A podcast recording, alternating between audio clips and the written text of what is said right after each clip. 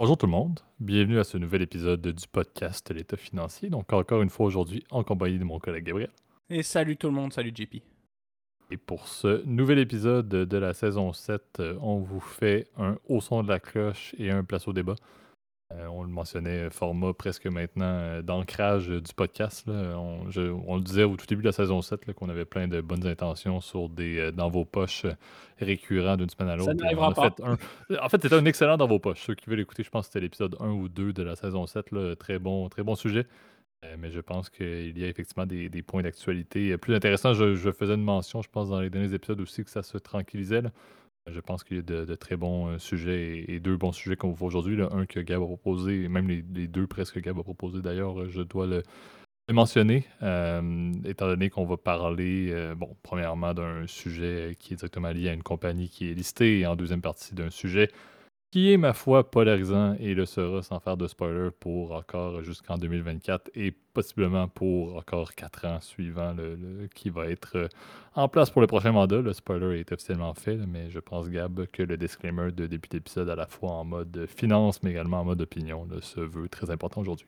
Ouais, bah c'est ça. Deux sujets, on va dire, euh, potentiellement euh, controversés, etc. Donc le premier, c'est plus que, comme tu l'as dit, JP, on va parler d'une compagnie euh, qui est en bourse dans le haut son de la cloche. Donc évidemment, vous êtes bien au courant, tout ce qu'on parle dans le podcast, ça vous êtes bien habitués, chers auditeurs. Il s'agit que de notre opinion personnelle. Il ne s'agit pas d'une recommandation euh, officielle de placement. Vous êtes euh, bien au courant de ça pour ceux qui vous nous écoutez depuis longtemps. Évidemment, on vous invite toujours à prendre contact avec un expert. Quiconque aussi est autorisé là où vous vous trouvez. Lui seul ou elle seule sera en mesure de déterminer avec vous eh ben, si ça correspond à votre profil d'investisseur, à vos objectifs de placement, euh, et euh, est-ce que ça convient aussi à votre stratégie euh, fiscale On invite, comme je l'ai dit, à, vous renseigner aussi, à faire, vous faire votre propre opinion avant d'investir, parce que ça convient qu'évidemment, ça implique des risques, évidemment, et on ne serait pas responsable si jamais il arrivait quoi que ce soit. C'est à des fins éducatives, bien évidemment. Puis pour le place au débat, évidemment, de rester poli, courtois dans les commentaires. Je suis content, celui de la semaine passée le message est bien passé. On n'a pas eu, en tout cas, de, à signaler, on va dire, de, comportement euh, déplacé. Donc, euh, merci euh, à vous. Puis, c'est très apprécié. Puis, on est très heureux, en tout cas, très content de voir que, en tout cas, sur YouTube, il y a une très belle croissance. Je suis très content au niveau des chiffres, là. Donc, on est ravi de ça. On aimerait que ça continue la même tendance côté Spotify, où parfois c'est un peu plus. Euh, Spotify puis application de podcast, où parfois c'est un peu plus euh, fluctuant pendant l'été. C'est pas grave, mais regardez, on comprend aussi que chacun a ses, trucs à faire aussi pendant l'été, il faut bien profiter. Mais on, est très heureux en tout cas de continuer euh, toute cette série-là. Puis je pense qu'on est prêt, je ne sais pas ce que tu en penses, JP, à lancer le premier jingle.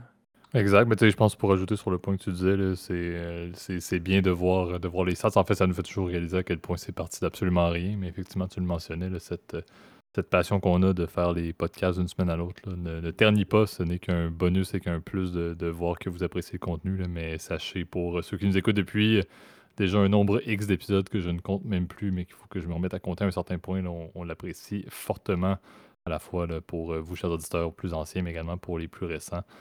Et oui, lançons en force le premier segment de l'épisode d'aujourd'hui, le Au son de la cloche.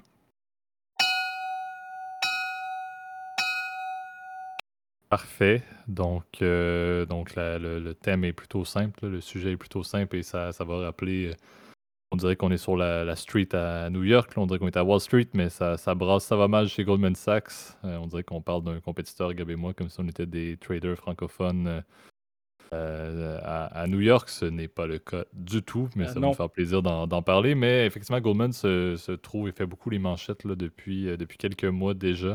un peu plus dans les derniers jours également, le plus spécifiquement lié à l'avenir de son CEO là, et du président, le M. David Solomon, qui, qui n'a pas nécessairement de très bonne presse récemment, à la fois parce que je pense que c'est plutôt ouvert, le, le, Board of Directors continue à, à l'appuyer, mais il y a déjà eu une mention qu'il y avait des, discussions pour les avis dissidents qui allaient avoir lieu là, lors d'une prochaine rencontre justement du, board. C'est jamais bon signe pour un, CEO d'une compagnie aussi grande et aussi haut placée que Goldman Sachs parce que c'est souvent des, postes, euh, entre guillemets, finaux de vie. C'est très rare que tu vas être CEO d'une compagnie euh, comme Goldman Sachs et que tu vas devenir CEO de quelque chose d'autre de, similaire. Donc, c'est sûr que ce n'est pas nécessairement bon signe. David Solomon est quand même en place depuis depuis plusieurs années, depuis quelques années déjà. mais effectivement, il est mis sur, la, sur la sellette pour la, bon, la performance cette année de Goldman est un petit peu moins bonne. on parle quand même juste d'une baisse de 5% cette année. On sait que le secteur financier a été extrêmement volatile avec les fameuses banques régionales aux États-Unis.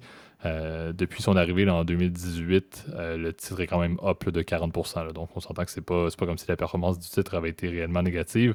Euh, il est en place depuis 2018, comme je le mentionnais, ça fait pas non plus depuis, depuis un an seulement. donc, il a quand même une feuille de route qui est prouvée. Par contre, il semble que, bon, oui, il y a un point qu'on va parler un petit peu plus en détail lié à, la plateforme Marcus, mais également plus globalement le type de personne et de gestionnaire qu'il est. il semble que dans les coulisses, euh, c'est un individu qui, bon, euh, ne sera pas le petit roi de, de Goldman Sachs, je n'irai pas jusqu'à dire ça, mais qu'il semble qu'avec les, les, exécutifs autour de lui et même les personnes seniors dans, dans, son, dans sa grande équipe euh, de gestion, il semble qu'il n'est pas nécessairement, qu'il soit pas reconnu pour avoir le plus grand niveau de, collaboration. c'est quelqu'un également qui n'a pas la, langue dans sa poche et également, ça je trouve ça plutôt comique, ça vaut la peine de le mentionner, mais il a une passion pour faire du DJ. Donc il est DJ par passion. Euh, je ne pense pas que c'est un. À mon avis, je ne pense pas que c'est un problème d'être CEO d'une grande banque et de nécessairement avoir des passions comme être DJ. Euh, oui, ça, ça, fait un petit peu plus jeune que son âge et ça fait, ça fait, un, peu, euh, ça fait un peu boîte de nuit. Là, mais bref, c'est pour dire que moi, je ne le vois pas comme un problème. Ça reste que c'est soulevé comme étant des points qui font partie du background, pas pointé du droit, mais qui sont un peu de l'establishment des CEO du, Corporate America. Et je pense que c'est un des problèmes en partie qui, qui pèse sur Solomon présentement. C'est qu'il sort un peu de l'ordinaire si on parle plus spécifiquement, je sais que je te passerai la parole là-dessus, euh, euh, Gab, mais, mais la plateforme Marcus, justement, ça se porte pas très très bien. C'est la deuxième fois euh, tout récemment qu'ils ont vendu une bonne partie, un milliard, si je ne me trompe pas, de, des loans qu'il y avait au niveau de Marcus à une autre compagnie. ils les vendent à perte à, par value. je pense qu'ils ont mis une, perte de 470 millions, entre autres liés à ces transferts-là, dans un, dernier, un dernier résultat trimestriel. Euh, donc, il, liquide un peu cette, euh, innovation-là qu'il avait fait au niveau de, la plateforme euh, bancaire, justement, Marcus. et c'est pas nécessairement un bon signe, Gab va pouvoir en parler, mais c'est plusieurs produits de financement. Lorsqu'on commence à revendre le portefeuille de financement à par value en acceptant des pertes, mais c'est un échec assez clair qui est, illustré. Et les chiffres, comme on l'a dit, font peur. Oui, Goldman Sachs reste profitable, les résultats sont encore là, ça reste une grande banque euh, américaine, donc ça ne changera pas, mais de quand même faire un enregistrement juste sur un quarter de 470 millions de pertes liées à cette initiative-là, je pense que ça, ça reste aussi un astérix qui est à mettre au niveau de, David Solomon. À sa défense, euh, puis je te passe la le Gab là-dessus, mais c'était une idée qui était déjà présente, c'était une idée stratégique qui était déjà présente avant son arrivée en 2018. Oui, ça s'est matérialisé et et la suite des choses depuis, euh, depuis l'avènement, je pense en 2020, de, Marcus. Euh, c'est sûr que c'est sous sa gouverne, mais ce n'est pas lui qui est arrivé avec l'idée. C'est pas comme s'il était arrivé à la tête de la compagnie qui avait, qui avait l'idée ce développement-là. Donc l'idée était déjà dans les était déjà en trame, mais oui, il ne l'a pas amené à être une, entité profitable et toute perte pour une compagnie n'est pas du tout favorable. Je pense qu'on parle même de 3 milliards de dollars de pertes depuis les débuts en 2020 de Marcus plus globalement. donc clairement qu'il y a une forme de restructuration. Et souvent, dans le monde des CEO, c'est que c'est un peu le monde du next, euh, next man up ou next woman up. C'est sûr qu'il y a quelqu'un qui peut très bien faire la job et à un certain point, sachant que le CEO est redevable au niveau du board et des actionnaires, parfois les actionnaires vont avoir la tête du, CEO, ils vont juste mettre un prochain pour partir sur une peau neuve, même si techniquement, ça se peut très bien que le prochain CEO soit un des, un des C-suites présentement sous, euh, sous David Solomon. Donc, c'est un peu triste. C'est là où on se rend compte un peu de, du volet ingrat. Euh, et oui, il est très bien payé pour, euh, pour être dans un poste qui, qui est ingrat. Là. Ça, c'est J'allais te le dire. J'entends déjà les détracteurs qui vont, qui vont me reprendre là-dessus. Euh, c'est sûr qu'il n'est pas à plaindre, mais ça reste encore une fois le, volet un petit peu futile des CEO de Corporate America pour des grandes institutions et surtout dans le secteur financier. Tu n'es qu'un numéro. En fait, tu n'es aussi bon que ta prochaine erreur. Tu peux faire plein de bons coups sur des quarters une fois que le quarter est terminé. Euh, tu repars un peu à neuf, puis si tu enregistres des pertes ou tu fais ce qui va être considéré comme étant une erreur, ça va être lié directement à ta gestion et tu vas, tu vas y passer. C'est la réalité, ce n'est pas nouveau, ça ne changera jamais, encore une fois, on ne se le cache pas.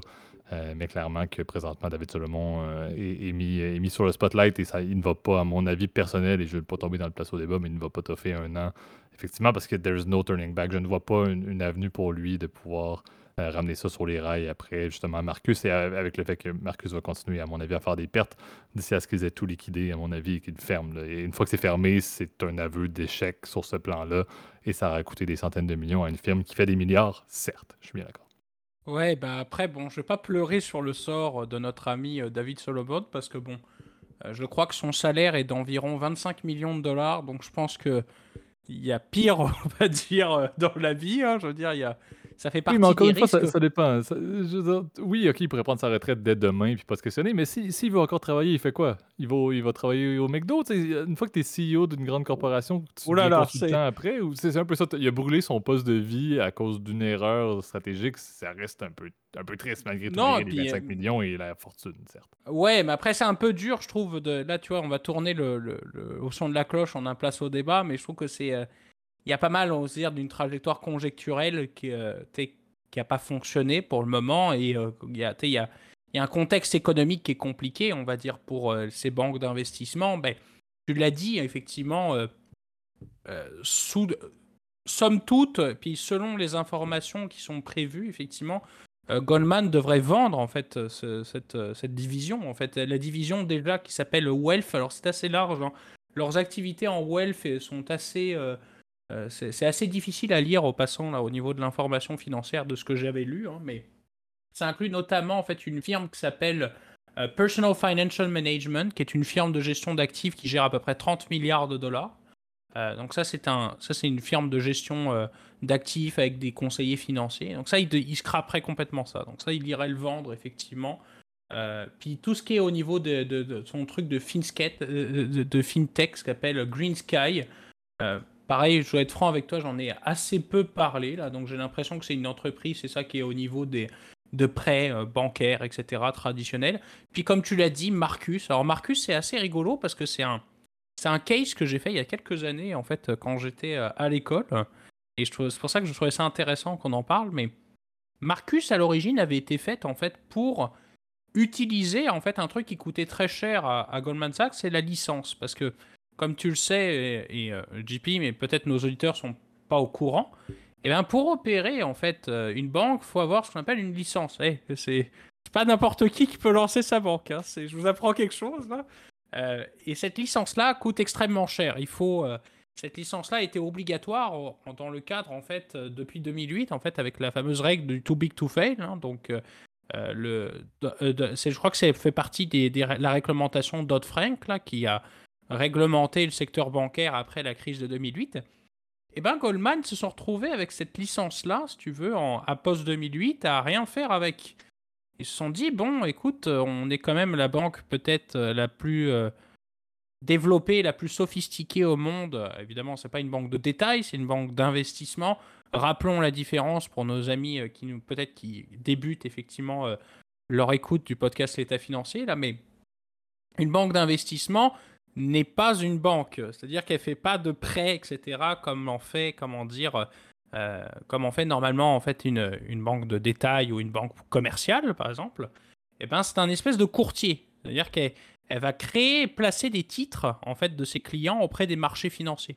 Donc ça va être un espèce de banquier effectivement beaucoup plus sophistiqué qui va faire des opérations beaucoup plus complexes de financement, euh, notamment des financements avec des obligations, de l'émission de titres, euh, des placements euh, privés, etc. Puis elle va servir aussi d'intermédiaire en fait avec euh, d'autres acteurs qui vont acheter, on va dire, ces, ces, titres-là, donc notamment bah, des actions, notamment effectivement des, des obligations, des prêts privés, etc. Donc voyez-le un peu comme un courtier en fait, et non comme une, comme une banque à proprement parler, même si la plupart des banques d'investissement ont aussi des filiales de banques commerciales, donc où là pour le coup, bah, te font un prêt, etc., puis tu empruntes, etc.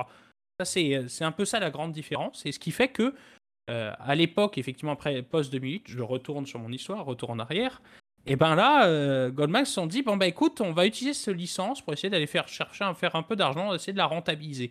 C'est là où est arrivé Marcus, effectivement, qui était cette espèce de néobanque euh, qui propose, comme tu l'as dit, JP, bah, sont des dépôts en fait bancaires, donc un peu comme un compte d'épargne en ligne, euh, qu'on appelle des dépôts à terme ou des CDs en anglais, Certificate of Deposit pour les, euh, amis anglophones. et propose des prêts, évidemment, comme tu peux en faire. Donc, ça, c'est souvent des prêts aux consommateurs sans garantie. Donc, sûr que ça vient avec un, un risque un peu plus élevé.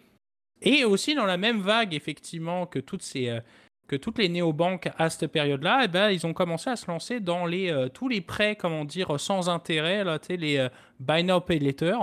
Et ça, ça leur a été très fatal, hein, parce que c'est vrai que cette industrie-là, effectivement, a connu des soubresauts, on va dire, depuis deux ans.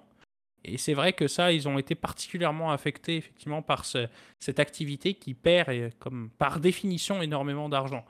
Euh, puis évidemment, leur partenariat, ça c'est assez rigolo. Et on, on parle, j'ai pas vu trop d'articles là-dessus, mais leur partenariat avec l'Apple Card, effectivement, n'a pas, je pense, rempli toutes les promesses qui étaient censées être faites. On sait que c'était un partenariat très important, là, parce qu'ils avaient signé euh, il y a, je crois, 5, 5 ans environ, ils ont lancé la, la fameuse carte de crédit euh, Apple qui était censée amener évidemment une volumétrie importante à, Goldman Sachs. J'ai l'impression que ça n'a pas fonctionné comme prévu, puisque la, carte, évidemment, est, euh, n'est disponible pour le moment qu'aux États-Unis. Elle n'est pas disponible à l'étranger. Là, donc, ce qui fait que, bon, ta clientèle est limitée aux 300 millions d'Américains. Bon, on va dire à peu près la moitié ont un, un, téléphone Apple. C'est un, une application qui nécessite effectivement tout le temps la connexion avec Apple. Donc ça, ça n'a pas vraiment fonctionné.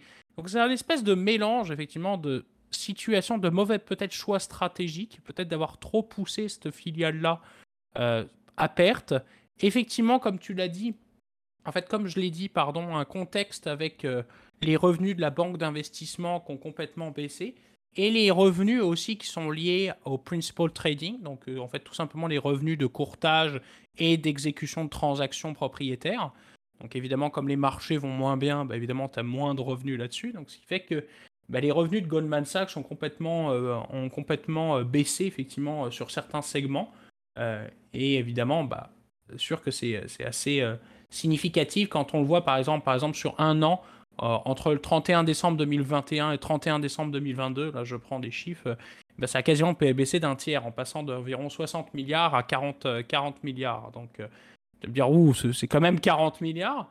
Oui, mais pour revenir en perspective, on revient au niveau d'environ 2020, euh, tu vois. Donc c'est comme si on retournait en arrière, effectivement, euh, un an en arrière, et ce qui fait qu'on a bouffé en gros toute la croissance de l'année 2021. Tu vas me dire oui, mais c'était peut-être une année exceptionnelle. Peut-être, mais c'est vrai que le contexte est un peu moins florissant en ce moment, par exemple pour les activités de banque d'investissement. On en avait déjà parlé. Tout ce qui est banque, activité de banque d'investissement, bah, c'est très corrélé négativement en fait au taux d'intérêt. Quand les taux d'intérêt sont élevés, les marchés de capitaux sont un peu plus. Euh, euh, on, ils appellent, les Américains appellent ça dry powder. Là, j'aime pas trop euh, utiliser d'anglicisme, mais donc c'est de la poudre sèche. Donc ce serait un peu. En gros, c'est figé. Les marchés sont assez figés. Les gens, les grands acteurs d'ailleurs de l'investissement privé pas trop de désir d'acheter, etc., parce que les conditions sont plus les mêmes, la rentabilité, on va dire, du, d'industries comme le fameux private equity dont on avait parlé euh, sont un peu plus au ralenti. Ce qui fait qu'évidemment, l'activité d'un courtier en valeur mobilière, évidemment, est un peu plus limitée, encore une fois. Donc, euh, moi, c'est ce qui me fait penser, on va dire, à ça. Là. C'est, c'est différentes perspectives, moi, que j'avais en tête. Je sais pas si tu avais d'autres trucs peut-être à rajouter, JP. Ouais, ben, on en parlait en off. Je pense aussi, il faut pas oublier que c'est une preuve que toute diversification n'est pas une bonne diversification. Dans ce contexte-ci, euh, les projets de croissance sont importants. Euh, on le mentionnait, je pense que Marcus, c'était c'est pas une mauvaise idée en, en 2008. Et nous, le mentionnais avec la licence, il y avait une légitimité au fait de profiter d'un d'un coût dans tous les cas qu'il qu'il payait maintenant. Par contre, je pense que c'est très clair que il y a un point où effectivement les actionnaires vont se baser sur ben, quelles sont les opportunités de croissance si ça tire la compagnie vers le bas en plus que la business qui fait le pain et le beurre dans ce cas-ci de, Goldman Sachs, je t'en parlais en termes de, des services de banque d'investissement, le performe moins bien, mais ben, c'est peut-être pas un mauvais moment non plus pour liquider des, euh, des assets ou des, des trucs qui étaient liés à la diversification pour la croissance qui ne fonctionnent pas. Dans tous les cas, la performance trimestrielle et annuelle est déjà affectée, comme tu mentionnais, par la, la business centrale. Euh, donc, pourquoi ne pas mettre justement cette croissance-là un peu de côté? Ça fait une autre année un peu outlier, un peu comme tu mentionnais, est-ce que 2021 était une année outlier pour Goldman Sachs, pour plusieurs banques également? On sait qu'est-ce qui s'est passé euh, au niveau des, performances. On, l'a vécu nous-mêmes et on l'a perçu nous-mêmes dans le secteur financier euh, en étant dans, cette industrie-là euh, à l'époque et, toujours maintenant. Donc, il y a un peu ce contexte-là. C'est pas mauvais d'essayer de, liquider présentement euh, et de juste brûler des années qui ne vont pas très très bien. Pour ramener ça à M. Solomon, ben, souvent, c'est pas seulement la performance au niveau des, états financiers qui va mal aller et qui va, qui, va, euh, qui va être plombé un peu pour une année donnée, mais également, ils vont faire. ils vont repartir à neuf, ils vont assurer de remettre une gestion qui semble être du renouveau. c'est là où, effectivement, je pense que, que Solomon va, va subir malheureusement les, conséquences de cette, de cette année-là, mais ce n'est pas, pas une première. Et dans le secteur cyclique qui est le secteur financier, mais c'est pas non plus anormal que de la liquidation euh, d'assets qui, sont, qui sont dévalorisés ou qui ne valent plus grand-chose se fait présentement. Ça tombe un peu dans la masse d'une sous-performance pour une année donnée sur une, sur une banque. Et il faut dire que l'industrie aussi, plus globalement, je on le mentionnait, je pense au tout début, le Goldman Sachs a pris 5% cette année, ou a perdu 5% cette année, pardon. Euh, c'est un peu le cas à travers l'industrie. C'est pas comme si, oui, Goldman allait peut-être moins bien paraître par rapport à, des, comparables, mais pas non plus. C'est pas comme si Goldman allait faire du moins 5 pendant tout le monde faisait du 37. Là, donc, c'est sûr que, encore une fois, ça se fond un peu dans l'industrie. Donc, c'est pas nécessairement mauvais de faire ce qu'ils font présentement. Ça fait un petit peu sursauter lorsqu'on voit les résultats et lorsqu'on réalise réellement que le projet ne fonctionne pas. Mais je pense que la réalité, c'est que ça marche pas, ça marche pas. Ils vont liquider et ils vont passer à autre chose. Comme tu l'as dit, c'est pas le seul asset anyway qu'ils vont tenter de vendre et ils ne vont pas probablement pas vendre sur une base profitable, même, euh, même l'autre, euh, l'autre, l'autre solution que tu parlais. Donc, à voir, mais je pense que c'est, une conclusion. Puis comme on l'a dit, je sais très bien qu'on ne peut pas, ne peut pas vraiment être triste pour M. Solomon, mais ça reste quand même un peu, un peu embêtant tout ça. Puis oui.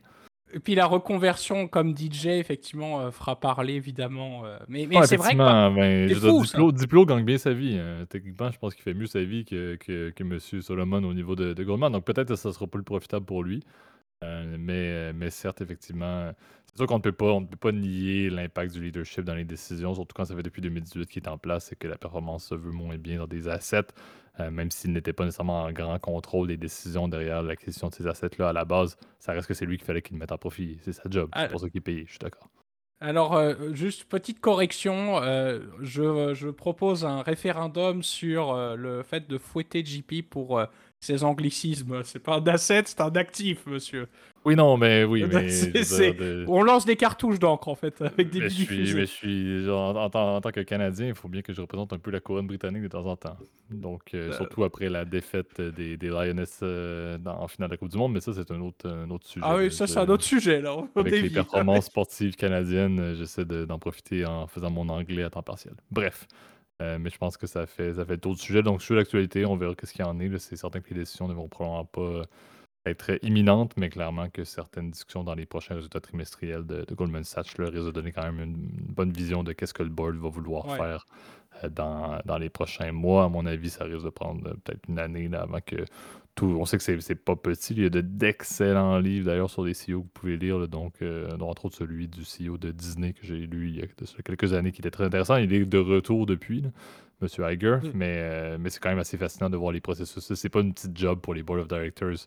Euh, encore une fois, anglicisme, pour le conseil d'administration. Voilà, d'aller d'aller représenter les actionnaires adéquatement dans la sélection d'un président, directeur général qui, qui, est adéquat et qui est apte à pouvoir amener la compagnie à un autre niveau. Et souvent, malgré le fait que la, la, la, tenure, la, la, la, prise de pouvoir, c'est insupportable. La, durée, la, durée de, de, de, mandat, opérationnelle, la durée de, vie, de mandat, bref, synonyme, euh, synonyme euh, exagéré, mais euh, d'un PDG, ça reste quand même relativement court terme. C'est pas quelque chose ouais, mais trêve, pour du 20 ans.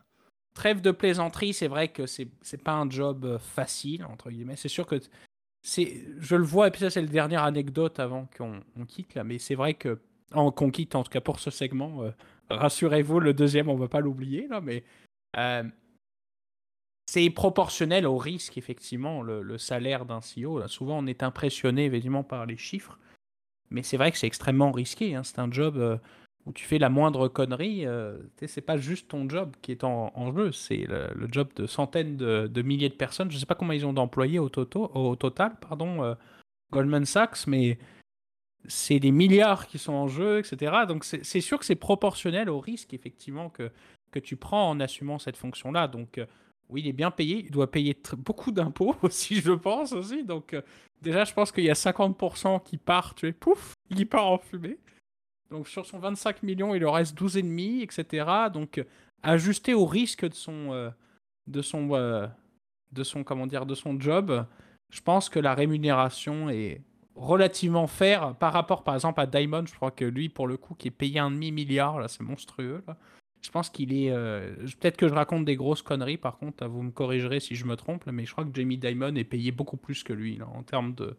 En termes de rémunération. à Diamond est quelque chose, il faut, le dire. Son fixe est, quelque chose, mais son, son variable à Diamond, je pense que c'est ce qui fait la bonne partie de la différence au niveau de sa rémunération, ce qui n'est pas mauvais non plus, euh, sachant que la, rémunération d'un PDG qui est indexé en grande partie à la performance du titre, je pense que c'est tout à fait raisonnable. Oui, ça permet de voir des chiffres qui sont absolument faramineux, encore plus que ce qu'on parle présentement. Alors, euh, pour te dire, il est payé. Il est payé par année, Jamie Dimon, je viens de trouver là, mais 46,7 millions de dollars par année, ce qui fait par jour 180 000 quand même. C'est quand même pas mal. Ouais, Bref, de, la, petite bière par rapport à s'il était, s'il était pour le fonds souverain d'Arabie Saoudite, par contre.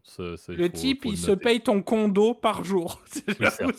Mets-toi ça en perspective, là, mais bon. Oui, certes. Sauf que lui, encore une fois, je ne prendrai pas son, sa, position non plus. Je pense que lui, euh, ça va bien ces choses, mais si ça va moins bien, je pense que c'est lui, il en, souffre encore plus rapidement, à mon avis. La, mèche est beaucoup plus courte sur ce sur board-là. Bref. Euh, trêve, trêve, de discussion, effectivement. Passons, euh, passons à notre deuxième segment pour l'épisode d'aujourd'hui, le place au débat.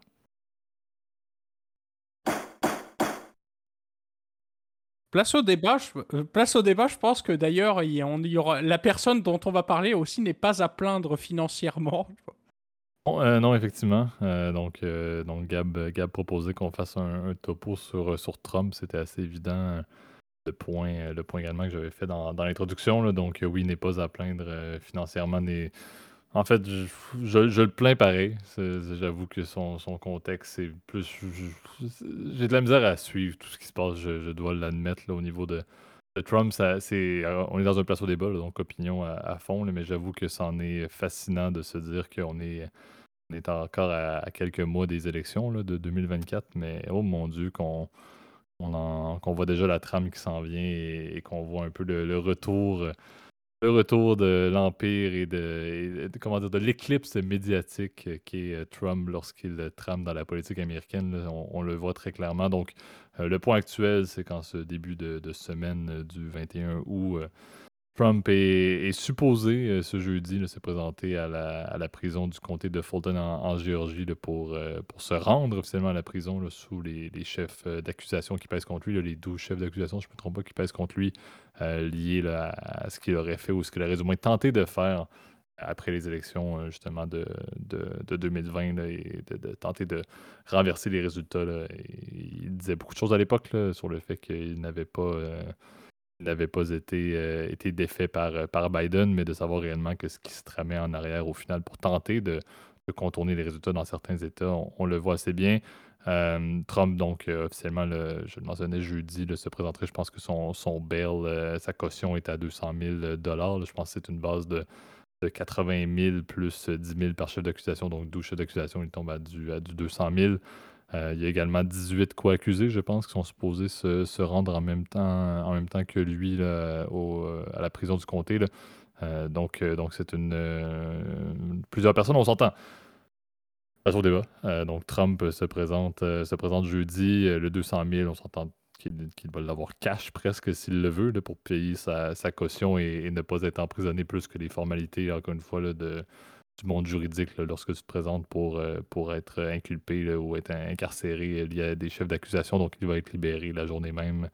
Euh, ça, ce n'est pas, pas un risque. Par contre, va passer avec ce qui est, selon moi, euh, la plus grande arme électorale pour lui, c'est-à-dire il va avoir son fameux mugshot, donc sa, sa, fameuse photo qui va être prise pour, pour son incarcération et qui va, à mon avis, être un outil énorme à la fois pour l'investiture républicaine euh, s'il veut euh, euh, être, le candidat républicain au niveau des élections présidentielles, mais également va être probablement un, des outils de, de, campagne assez clé. J'allais dire propagande, mais je veux quand même rester dans un, dans un, certain, dans un certain discours non pas trop teinté de, de, ma vision de Trump. mais je pense que ça va être quand même assez utile. Il faut rappeler d'ailleurs, je pense, le premier débat républicain pour l'investiture, c'est mercredi. Il avait déjà mentionné qu'il n'allait pas se présenter. À mon avis personnel, il a beaucoup moins de gains à être présent mercredi pour le débat qu'à aller jeudi en Géorgie à la prison. Je pense que son capital politique va être encore plus amélioré en étant, euh, en étant là plutôt qu'au débat. En fait, le débat ne risque même pas d'être tant écouté que ça en termes d'écoute. Un, si Trump n'est pas là, et deux, si le lendemain matin, c'est là que tout se passe et que tous les médias possibles aux États-Unis à travers le monde vont soudainement avoir un intérêt pour le comté de Fulton en Géorgie, ce qui va être la première fois de l'existence probablement du comté de Fulton en Géorgie. Euh, mais clairement, donc Trump, c'est à mon avis le tout début de, de, la campagne et de l'évidence qu'est la présence de Trump sur le billet pour les républicains au niveau des élections de, de, 2024 et euh, sans clasher Biden, euh, dans la mesure où Biden serait sur le billet côté démocrate, euh, avec toute la complexité de son État présentement au niveau de sa capacité à gouverner les États-Unis d'Amérique, mais également plus globalement toute la complexité des dossiers actuellement qui sont sur la table pour, pour les États-Unis, que ce soit la gestion de, l'invasion de, l'Ukraine, qui implique encore beaucoup de, sous qui doivent être, euh, qui doivent être pledge au niveau de, l'Ukraine, qu'on parle également de la relation, bon, tendue, pas tendue, on ne sait plus trop est-ce que ça va, euh, avec la Chine. Euh, et également, plus globalement, ce qui se passe sur le, sur le territoire national avec les, les fameux feux qui, qui, eu lieu, qui ont eu lieu et qui ont ravagé Maui. et la réponse, je pense qu'il était là aujourd'hui d'ailleurs, Biden qui est arrivé aujourd'hui à Hawaï, mais ça fait quand même plus d'une semaine que c'est. En fait, ça fait une semaine que c'est arrivé et, la réponse a été plutôt modeste de sa part. Donc, il est mis sous la loupe. Euh, sa gestion est peut-être pas non plus optimale. Donc, de voir que Trump, pendant ce temps-là, euh, obtient du capital politique bien évident, malgré le fait qu'il en est à ça, je l'avais pris dans les notes, mais il, est rendu à sa xème euh, inculpation ou je me souviens même plus combien il y en a. il y en avait au moins quatre. Je pense que c'est sa quatrième affaire pénale, justement, depuis qu'il est sorti de la, de la présidentielle, euh, la première fois qu'il est réellement inculpé en tant qu'ancien président. Je pense que c'est des premières en tant qu'ancien président, littéralement, ce qu'il fait présentement.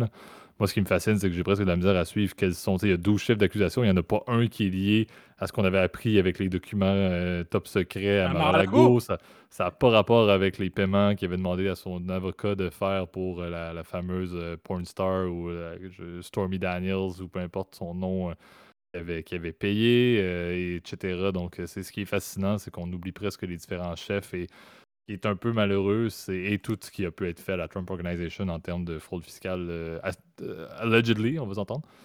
mais ce qui est fascinant, c'est que on dirait qu'il n'y a rien qui peut le faire tomber. C'est littéralement, je, ne crois pas du tout que les chefs d'accusation, les 12 chefs d'accusation vont réellement être capables d'amener à une inculpation d'aucune manière. C'est ce qui est fascinant, c'est que ça va réellement être seulement du capital politique, même si la justice américaine va quand même se faire la capacité de prouver qu'il n'est pas, euh, en fait, qu'il est coupable de quoi que ce soit. C'est impossible. Il va y avoir parmi ces 18 co-accusés quelqu'un ou deux, trois personnes qui vont prendre le blâme et que lui va encore une fois être, jugé non, coupable. C'est ce qui est absolument fascinant à quel point cet individu a une capacité d'avoir un, niveau de buffer pour que des personnes tombent euh, à sa place qui vraiment, euh, m'impressionne. J'étais, Gab, tu le connais bien, j'étais chez mon, chez mon barbier ce, week-end et c'était un des sujets qu'on a parlé. C'est littéralement ça. On parlait des banques en premier qui étaient too big to fail. Donald Trump est too big to fail en soi également. Et la seule véritable avenue que je vois de mon aveu euh, ultime de non-américain et qui n'est pas du tout, qui n'a pas de parti pour les démocrates ou pour les républicains du tout. Je vais pas me mêler de la politique américaine. Et on dirait que c'est presque d'une évidence qu'un deuxième mandat de, Trump est à nos portes et que la meilleure chose qui peut arriver, c'est que dans quatre ans, à la fin de son mandat, il va avoir fait ses deux termes, il ne pourra plus refaire un terme, il ne va pas décider de prolonger son, son terme à la Xi Jinping, etc. C'est presque une évidence. Sinon, qu'il va être apte à, tenter de gouverner, on dirait que je me dis qu'il va être présent sur le biais républicain tant et aussi longtemps qu'il n'aura pas l'opportunité de faire son deuxième mandat. C'est fascinant. Cette personne-là, positif ou négatif, prenez-le comme vous voulez, mais ça, me fascine qu'un individu existe et peut polariser les États-Unis, encore une fois, un vote qui va être du 51-49 ou à peu près. C'est d'une évidence que ça va être ça. C'est absolument fascinant où l'état des États-Unis d'Amérique présentement. Mais rappelons que le 50... Oui, mais rappelons que le 51-49, évidemment, aux États-Unis, fonctionne pas, puisque en plus, c'est le système et du collège électoral qui, mm. par définition, favorise les plus petits États. En fait, le ratio euh, électeur, euh, euh, grands électeurs divisé par électeur, en fait, est beaucoup plus, beaucoup plus faible, en fait, au, mm. dans les États, on va dire, traditionnellement républicains, ce qui favorise, en fait, plus ces États de, ça joue tout le temps sur euh, les swing states. C'est ce qui est fascinant, c'est que ça va durer jusqu'aux petites heures de la nuit, la campagne, la, fameuse soirée électorale. Bah, la Floride, toujours mais ça. Au final, c'est les mêmes swing states, quelques États de la Rust Belt, et puis, puis c'est à peu près ça. Exactement. Mais euh, bon, déjà, premier, moi, et ça, je pense que c'est un point euh, de disclaimer important.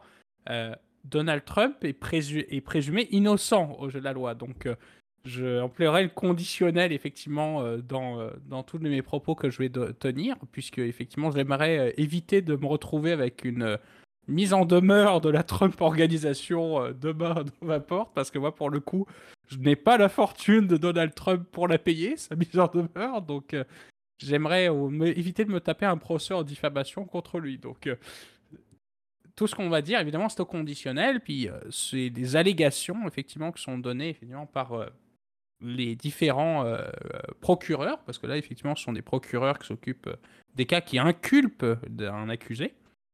Et c'est vrai, comme tu l'as dit, bah, il a un peu la merde au cul, notre ami Donald, parce que je pense qu'il n'y a pas d'autres euh, comment dire constats parce qu'effectivement, tu l'as dit, les cas s'allongent. Euh, il y a eu l'affaire avec le Stormy Daniel. Alors je sais même plus comment ça a fini d'ailleurs cette histoire-là. Je crois qu'il a fini. Euh, il a fini. le cas a été reject, je crois. Ça a été finalement. Ça, pardon, tu vois. C'est Michael Cohen, non C'est son avocat qui a, qui a finalement fait la prison, je pense. Ouais. C'est ça. C'est Michael Cohen qui s'est retrouvé dans le dans la tourmente.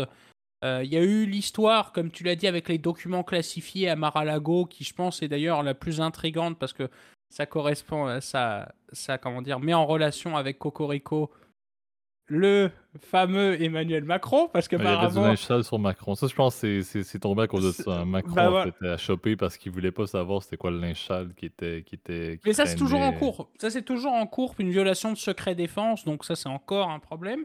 Et comme tu l'as dit, c'est vrai que bah, ça, je pense que c'est la, pour le coup, l'accusation la, qui est la plus grave, effectivement, euh, eh ben, il y a eu évidemment la tentative d'impeachment, tu le sais bien, quand il avait été. Euh, euh, quand il avait eu sa, défaite, effectivement, le fameux rallye sur le Capitole qu'il avait voté, d'ailleurs, tu lui avait, pardon,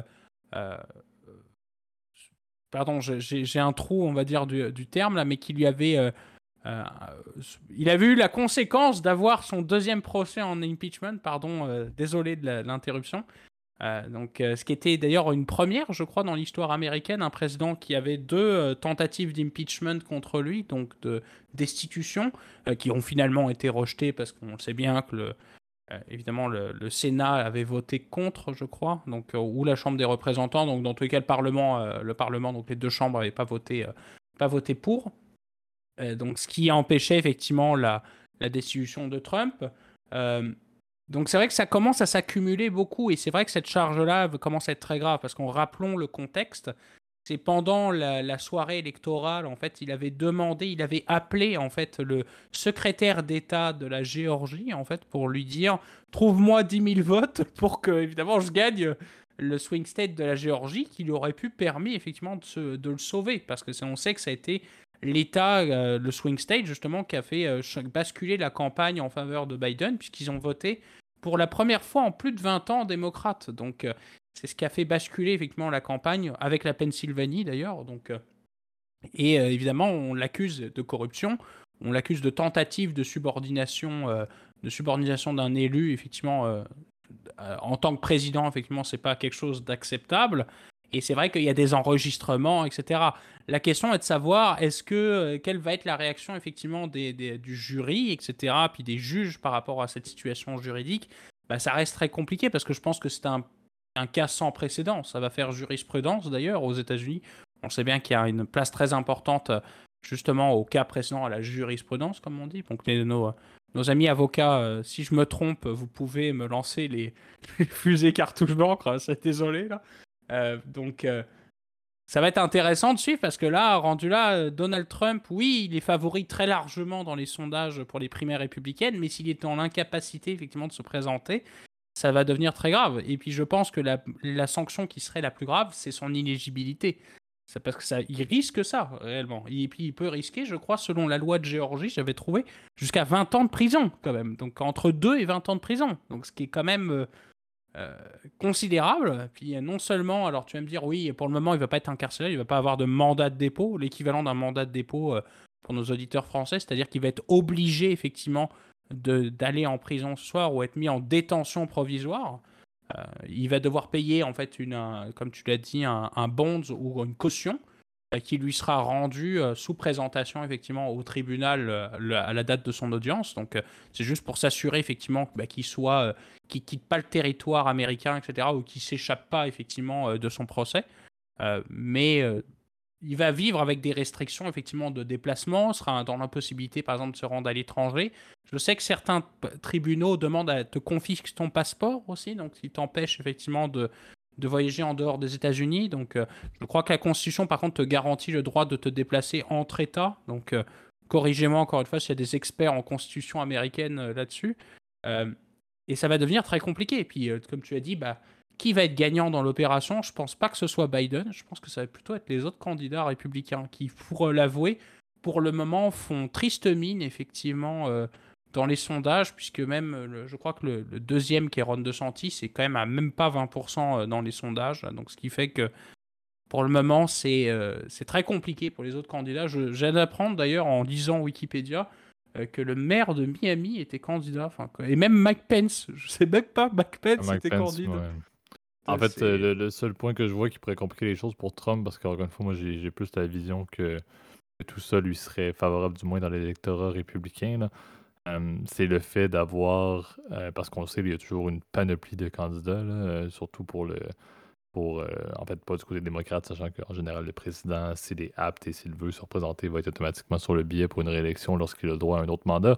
Mais dans ce cas-ci, côté le, le parti qui n'est pas au pouvoir au niveau des républicains, il y a plusieurs candidats. Il y a Nikki Haley et compagnie. Je pense que le problème va être souvent, un des gages de victoire d'un candidat va être d'avoir les, euh, les endorsements de d'autres candidats. Je pense que le problème avec ce qui se passe présentement, c'est que des candidats qui voudraient quitter la course parce qu'ils n'ont réellement aucune chance ne vont peut-être pas vouloir endorse ou appuyer Donald Trump tant aussi longtemps qu'il n'y a pas une clarification euh, sur ces accusations-là. Sinon, ça peut encore une fois avoir un impact sur ces personnes à la fois sur leur carrière politique, également sur leur carrière, c'est de faire autre chose que de la politique. Donc, c'est peut-être juste ça qui pourrait rendre euh, la course euh, au niveau des républicains un petit peu plus serrée, c'est que euh, Trump ne va pas recevoir d'appui aussi rapidement qu'il l'a peut-être reçu lors, des, lors des élections où il avait été justement élu par la suite là, en tant que président des États-Unis. donc, c'est peut-être juste ça le point que je vois. le problème avec DeSantis, tu l'as dit, qui est numéro 2, c'est que malgré toute la tourmente autour de Trump, ben DeSantis, à chaque fois qu'il sort dans une sortie publique et qu'il ouvre la bouche, on dirait que ça sort sur sur X feu Twitter et c'est jamais très, très favorable. De plus en plus, on dirait que euh, sa, capacité à montrer qu'il peut être un, bon, un bon euh, président ou un bon homme politique se détériore au fur et à mesure que le, stress et la, pression liée à sa candidature et liée à sa campagne se présenter. On dirait que c'est un petit peu trop gros pour lui par rapport à la Floride. Euh, et on le voit dans plusieurs sorties. Il y a des vidéos quand même assez, assez où il semble plutôt fatigué et, même où il, semble, encore une fois, pardon de l'anglicisme, mais il est awkward, il est, il est, euh, il est, particulier dans ses interactions humaines et même, je trouve que même dans, les, dans certains, certaines sorties publiques, euh, qu'il n'est pas, il n'est pas vraiment aussi, aussi bon qu'il était au début. Donc, clairement, ça, ça ne va pas aider. Mais bon, encore une fois, tu l'as dit, euh, Trump innocent jusqu'à preuve du contraire euh, se présente normalement jeudi à moins d'un grand changement. Et encore une fois, l'avenue de bon, quelle va être la conclusion, quel va être le résultat, on va le savoir assez rapidement. Euh, ça reste que dans un contexte de place au débat, à mon avis, je vois, je vois mal comment il pourrait être reconnu coupable et être emprisonné. Je, vois plus une, conclusion où l'un des 18 co-accusés risque d'avoir beaucoup plus les, mains, les mains tachées, tachées d'encre, si on ne veut pas parler d'impression de, vote dans ce contexte-ci au, niveau de, la campagne de 2020. Euh, mais je pense clairement que Trump euh, pourra possiblement en sortir avec, euh, avec une certaine pub qui va lui être favorable au niveau de de l'investiture républicaine. On verra par la suite qu'est-ce qui se passe avec toute la, logique de la campagne électorale pour la présidence américaine de 2024. Ouais, bah, puis si je peux regarder un dernier point, pendant que tu parlais, JP, j'ai regardé effectivement un peu les sondages. Euh, sondage, 210, 15,2. 15,2. Euh, mm. Trump, 52,5% selon le. D'ailleurs, je, vous recommande d'ailleurs ce, petit site qui est assez formidable, qui s'appelle 538, euh, comme le nombre de grands électeurs d'ailleurs, qui, euh, qui, est excellent, avec des jolies visualisations, etc. pour chaque sondage, etc. Puis des, comme des, des, jolis graphiques, etc. Moi, j'adore ça. 52,5 Trump, le deuxième est à 15,2%. Puis le reste, enfin, le reste, c'est une joke, quoi. Rachwami, je sais même pas c'est qui Rachwami, enfin excuse-moi, Rachwami, Pence 4,7, euh, mm. Nikki Ali 3,5, euh, Scott j'apprends son existence, 3,4. Et puis Chris Christie qui avait été euh, candidat, je crois, durant en fait l'année de Donald Trump, je crois que c'était 2016 si je me trompe pas, qui, avait, qui est à 3,5. Enfin, tu vois, c'est c'est très considérable. Ça, irait faire un, un, chamboulement effectivement dans la campagne si jamais il venait à ne pas pouvoir se présenter. Mais je pense qu'effectivement il, mm. va, il va vouloir y aller jusqu'au bout.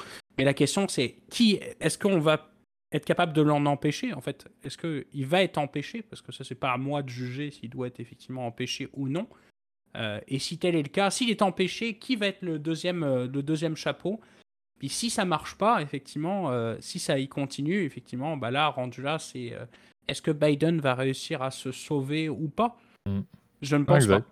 Moi, je pense pas. C'est un peu la vision que j'ai. Et puis, à voir justement les pourcentages. Je veux dire, Trump, euh, si tout se règle au niveau judiciaire, il n'y a presque même pas besoin de se présenter dans un débat au niveau de l'investiture républicaine. C'est ce qui est fascinant avec le personnage et avec, euh, avec ce que les dernières années, son mandat de 4 ans et les dernières années sous, sous les démocrates n'auront absolument pas changé la vision de l'électorat, euh, des, des die-hard électeurs côté républicain, mais également lorsqu'on parle de, 50, de plus de 50% ça reste que la masse globale des électeurs républicains continue à croire que c'est réellement le meilleur candidat pour se représenter et pour représenter le, euh, le, parti au niveau de la présidentielle, ce qui est absolument euh, fascinant. Donc, c'est vraiment un, c'est un contexte absolument fou, réellement, de voir comment un candidat comme DeSantis, qui euh, n'a jamais vraiment été nez à nez avec, avec Trump, mais était clairement plus proche que ce que, les stats semblent montrer présentement. Et une fois, on l'a dit, il pourrait avoir l'adossement de n'importe qui, sauf de Trump, puis il arriverait même pas présentement selon les stats. Donc, c'est complètement fou,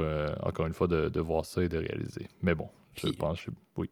C'est ça. Et puis, si je peux me permettre aussi un dernier point, c'est sûr que ce qui va être à comparer, et c'est là où je trouve ça assez rigolo, pareil, toujours sur 538. Euh, le taux de détestation de Biden est encore, encore un tout petit peu plus faible que celui de Trump, en fait. Donc, euh, tu as comme un taux de désapprobation. Je pense que c'est ça qui va jouer effectivement sur la campagne, en fait. Sur en tout cas, sur l'élection finale. Si, encore une fois, dans le scénario d'un Trump euh, qui arrive à sauver les fesses au niveau juridique, bah, ça pourrait jouer. C'est là où on va jouer, je pense, la campagne, c'est de savoir qui se fait détester le moins. parce qu'effectivement, tu as dit Biden je trouve qu'il pas et, euh, en termes de popularité a vraiment baissé, on va dire, dans la plupart des sondages. Et je pense qu'il va, il va être dans l'incapacité, effectivement. Si, il serait d'ailleurs, en fait, je pense, face à n'importe quel autre candidat, je pense qu'il perdrait, en fait. C'est, ça le. Euh, c'est là où ça devient. Euh, ça, serait terrible. Peut-être pas Mike Pence, parce qu'il y a quand même une espèce de détestation chez les démocrates de Mike Pence parce que c'était le vice-président de Trump une certaine forme de respect quand même parce qu'il s'est opposé à lui aussi euh, durant la fameuse euh, prise du Capitole, ce qui fait qu'il est détesté aussi Mike Pence des républicains euh, pro-Trump évidemment. Donc à suivre là pour le coup, c'est le premier d'une longue série d'épisodes sur la campagne américaine. Absolument, parce que on va dire les vraies choses. Ce qui va se jouer, ça va être la Géorgie puis la Pennsylvanie qui ont été extrêmement serrées pour, pour Biden, mais qui présentement, et en plus avec les votes, si on regardait ce qui s'est passé dans les midterms pour le Sénat puis pour la Chambre, c'est beaucoup moins beau pour les, pour les démocrates et souvent le parti qui est, qui est au pouvoir, les swing states qui étaient hyper serrés, qu'ils ont fait passer, mais en général, ils vont tourner. Donc, ça serait même pas surprenant. En fait, j'ai de l'air d'un expert politique présentement. ces paroles-là vont être dites en anglais à CNN par Wolf Blitzer, préparez-vous, qu'il va être minuit et demi le, lendemain de la soirée électorale. Ça va être littéralement ça. C'est ces deux states-là, à mon avis, qui vont, qui vont bouger. Le reste, un statu quo en, portrait quand même euh, les républicains et Trump au pouvoir, ce qui est absolument fascinant dans le collège électoral américain. Mais encore une fois, il n'y a pas un système qui est parfait. Je peux pas non plus. Euh, la République Cocorico, c'est pas mieux. Puis au Canada, sous, la, sous ah le roi maintenant, c'est ah pas mieux. non plus. Pas ah non, Moi, je trouve personnellement que c'est plus représentatif, au moins, ce scrutin de tour. Mais bon, c'est vrai que le système est tellement différent que c'est impossible à juger. je pense qu'il est temps de rendre l'antenne, JP. Absolument. Donc, euh, c'est ce qui conclut l'épisode d'aujourd'hui. Merci tout le monde pour euh, vos écoutes. Merci Gab pour ta contribution comme à l'habitude. Vous pouvez nous retrouver, comme tu le mentionnais au tout début, sur, euh, YouTube, qui est la plateforme, étonnamment, je le mentionnais à l'époque, qui est fort pour les commentaires et pour les partages d'opinions, mais maintenant également pour la croissance de l'auditorat, ce qui est curieux. Euh, mais on, le prend, on le prend très bien. Donc, si vous avez des opinions, des partages que vous voulez faire, n'hésitez pas à les mettre en zone commentaire sur une base publique. Si vous voulez le faire sur une base privée, Gab met toujours dans la zone de description l'adresse courriel du podcast. Si vous avez apprécié la vidéo, et le contenu. Vous pouvez mettre un like sur, sur l'épisode d'aujourd'hui ainsi que vous abonner à la chaîne et mettre la cloche pour les notifications. Et sinon, pour ce qui reste encore une fois, la majorité d'entre vous, les plateformes audio sont votre médium clé. Donc sur Apple Podcast, Spotify, Overcast, Deezer, etc. Même chose si vous appréciez le contenu. mettez des likes sur, sur les épisodes et abonnez-vous à la chaîne également. Le référencement numérique aide beaucoup, mais tout autant, sinon plus, le référencement de bouche à oreille, c'est ce qui est le plus cher à notre cœur. Donc, euh, n'hésitez pas à le partager à des collègues, à des membres de la famille qui aiment également le sujet. On risque de parler de politique, si vous le mentionnez, dans les prochains mois aussi. Donc, ceux que ça intéresse au-delà du contexte financier, venez également vous joindre à la discussion. Ça nous fera plaisir. Je vous dis, je te dis, Gab, à la semaine prochaine. Bonne semaine, tout le monde.